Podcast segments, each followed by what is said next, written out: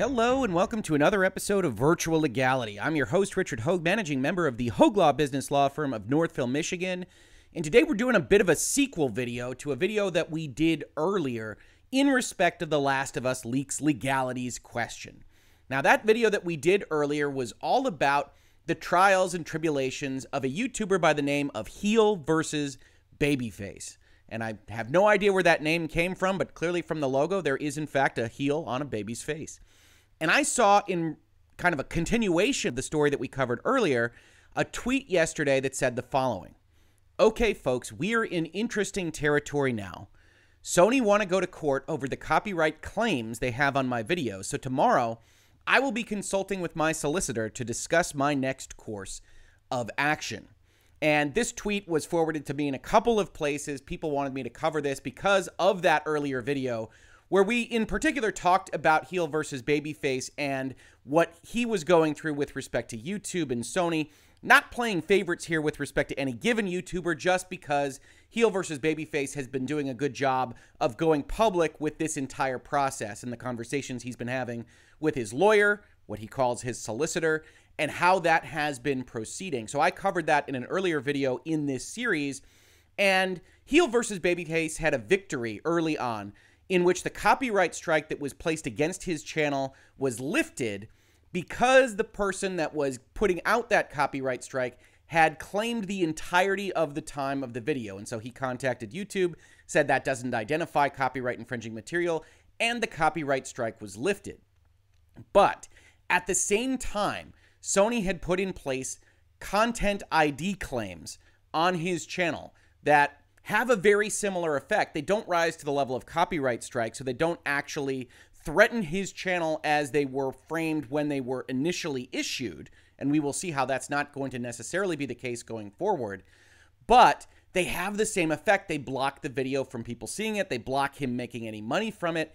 And so that presented a problem for him, and he disputed those content ID claims. What he got yesterday, the reason that he tweeted out that Sony wants to take him to court, is that he got a message from Sony Interactive Entertainment of America that says, after reviewing your dispute, SIEA has decided that their copyright claim is still valid. And that's the only message you get from YouTube on these kinds of things. If you aren't familiar with the YouTube process, it's never very interesting. They never give you details as to why what happened happened. All that has occurred here is that Sony put a content ID claim on his video, he disputed it, and now they say, nah, it's still good. Now, if you're not familiar with what a content ID claim is, in general, it's YouTube's automated system where content holders put information into a database and YouTube's robots go through your video and make sure that you aren't using that information in a way that infringes their copyright. We've had a couple of these content ID claims on the Hoeg Law YouTube channel for things like video game videos where we use trailer information. And basically, they don't usually block you there, they just take the monetization from those videos. We don't do those videos for money, so that doesn't really matter to us, even though we think it's fair use. Doesn't matter, not worth disputing. Here, Sony has put forth a content ID claim on this video and said, we don't want to monetize this. We don't want this information out there at all. We are going to block it. And the methodology for disputing a claim like this has all of these kind of time parameters put into place.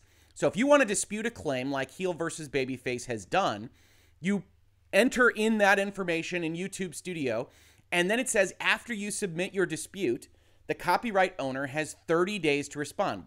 You're going to want to keep these dates in your head for how this actually works to abuse the system that YouTube has put into place here.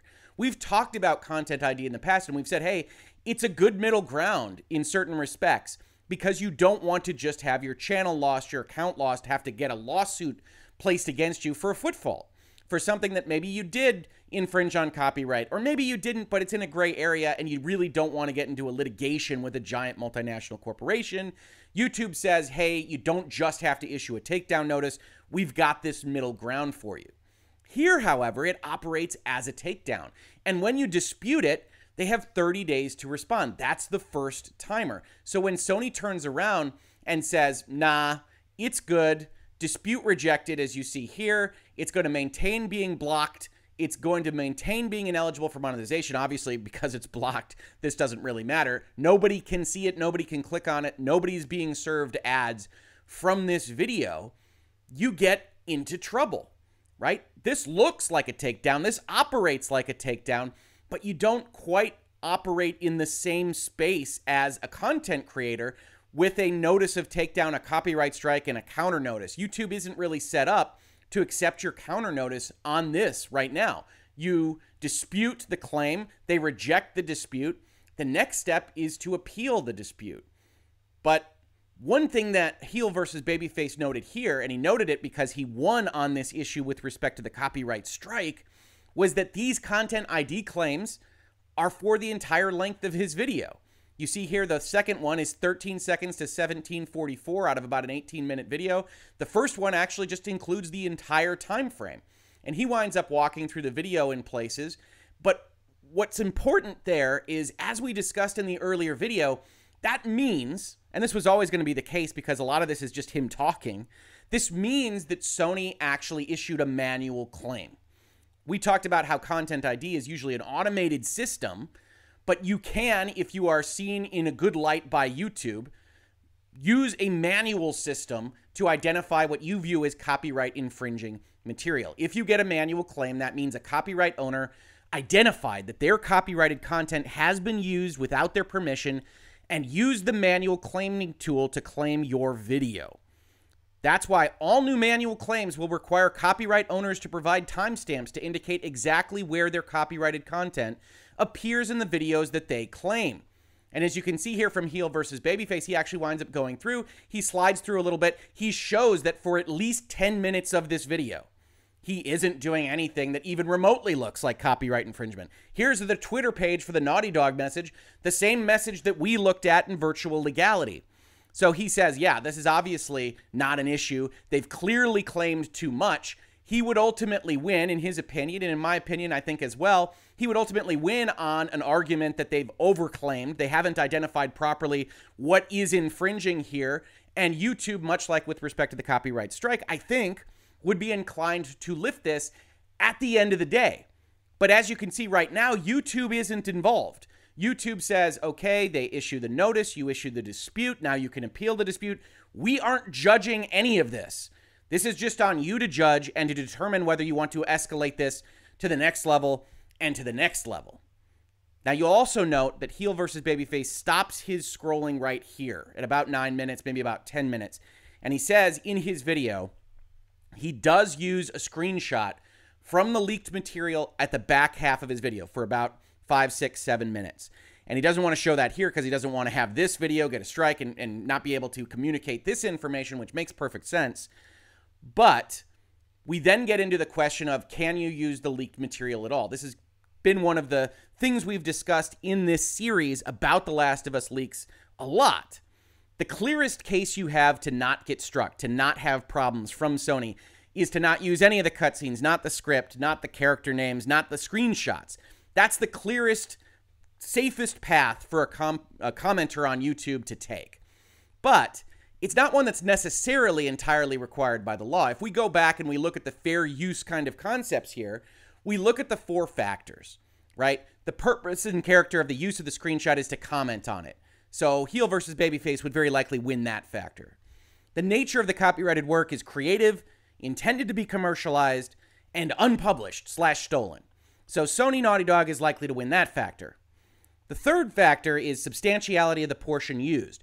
A screenshot from a video game is a very low, substantial portion of that video game.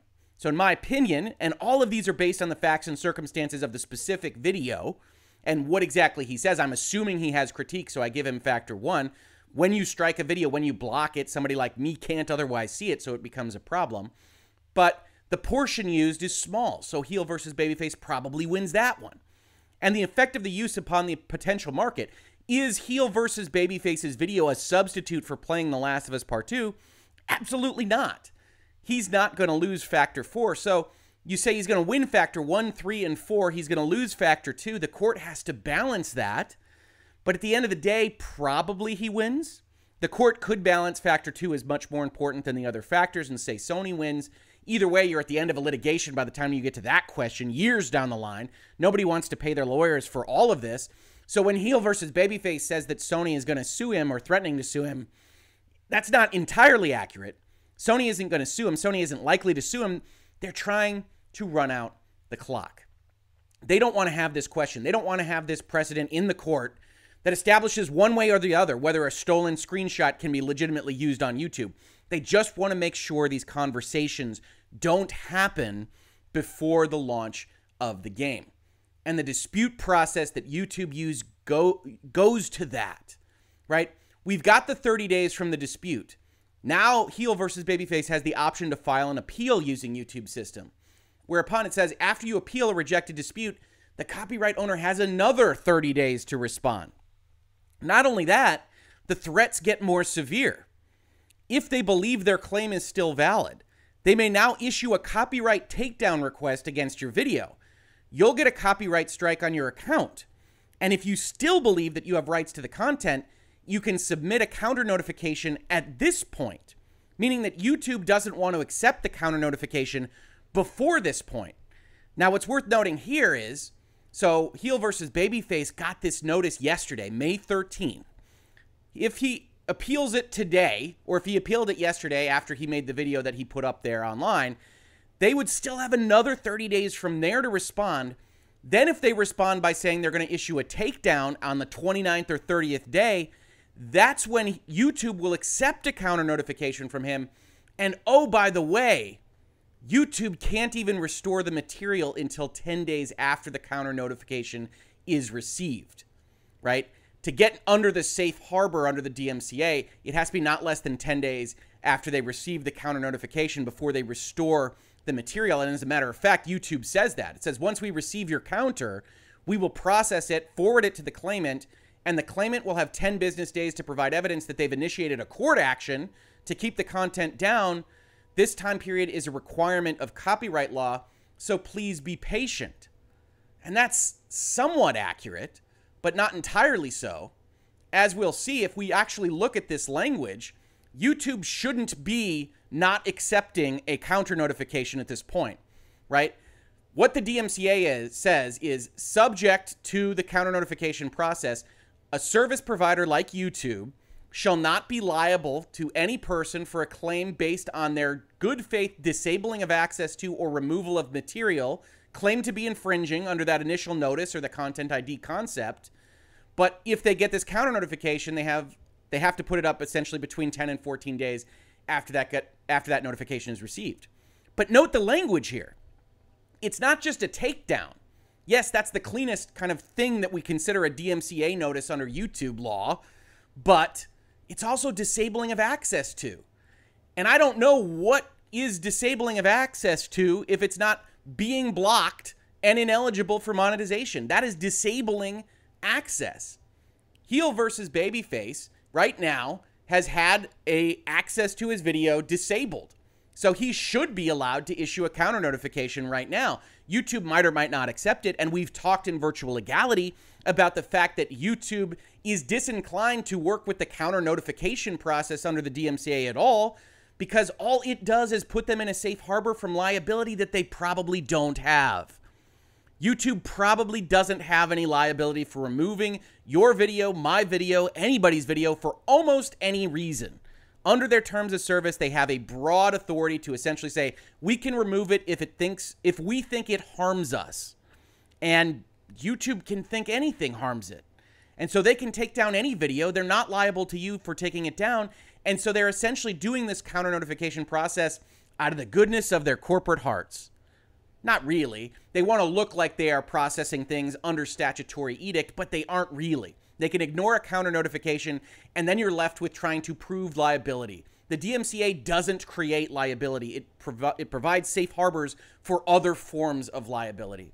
And so, YouTube, through their own system, by suggesting that they won't accept a counter notification before this escalates to a takedown, by giving the content holder this ability to essentially have a 70 day window. We give a dispute, Okay, now I have 30 days to respond. I respond at the end of that window. You appeal. I have another 30 days. And now I'm going to say I'm striking you down. And now you issue that counter, and that's another 10 days, at which point we can drop it, but we've earned 70 days of window. And that was never what was intended by this process. When you get disabled, you issue a counter, and they're supposed to put it up between 10 and 14 days. YouTube, like the other ways in which it operates in this context, where they ask for why. Hey, why do you think that's fair use? Which they don't have to do under the law. And now, with this timer of 70 days instead of 10, gives this massive authority to people that just claim to have the content uh, ownership, to claim that it is infringed. Because at the end of this seven day window, you know what Sony can do? You know what they will do? They'll drop it. They'll say, hey, you know what? We don't want to litigate this. We don't want that precedent on the books. And oh, by the way, what's 40 days from when we actually made this issue for you, when we denied your dispute of our claim? Well, if we look at May 13th plus 40 days, we find out it's Monday, June 22nd, 2020. And why is that date important? Well, it's after the opening weekend for The Last of Us Part 2. This entire process that I labeled Sony's strategy to run out the clock is just that. They are using every tool in the tool belt, every button they can press, every contact they have at Twitter and Reddit and YouTube just to get this conversation pushed till after The Last of Us Part 2 can be released. And as I've said in this video series, I don't care whether you like any of these guys. I don't care whether you like heel versus babyface, geeks and gamers, anybody else that is getting these strikes. This is a process that was not intended to be used this way. It is a shame this material got leaked out. I feel badly for Sony and Naughty Dog on that score. I hope they make security changes that prevent these kinds of leaks in the future. But the abuse of the legal system to prevent conversation, which is otherwise allowed, on the basest, most minimal, hair splitting interpretation of what could possibly be infringement is an offense to the entire structure of the statute. It's an offense to people like me that believe in the rule of law. And quite honestly, it makes me feel differently about Sony and the way they are operating in this space right now. I understand why they are upset. I understand why they want to quash this conversation. But this isn't the right way to go about it and they should be better than that. This has been Virtual Legality for today. If you enjoyed this conversation, please like, subscribe, share it around, have this conversation with others, leave comments to this video, engage with the content. We're just getting started here in Virtual Legality. We love to have these conversations. We have these conversations about YouTube and video games and movies and pop culture, all through the lens of business and law, and we would like to have these conversations for the foreseeable future. If you caught this on YouTube, thank you so much for watching. And if you listened to it in its podcast form, thank you so much for listening. And I will catch you on the very next episode of Virtual Legality. Virtual Legality is a YouTube video series with audio podcast versions presented as commentary and for education and entertainment purposes only. It does not constitute legal advice and does not create an attorney client relationship. If you have legal questions about the topics discussed, please consult your own legal counsel.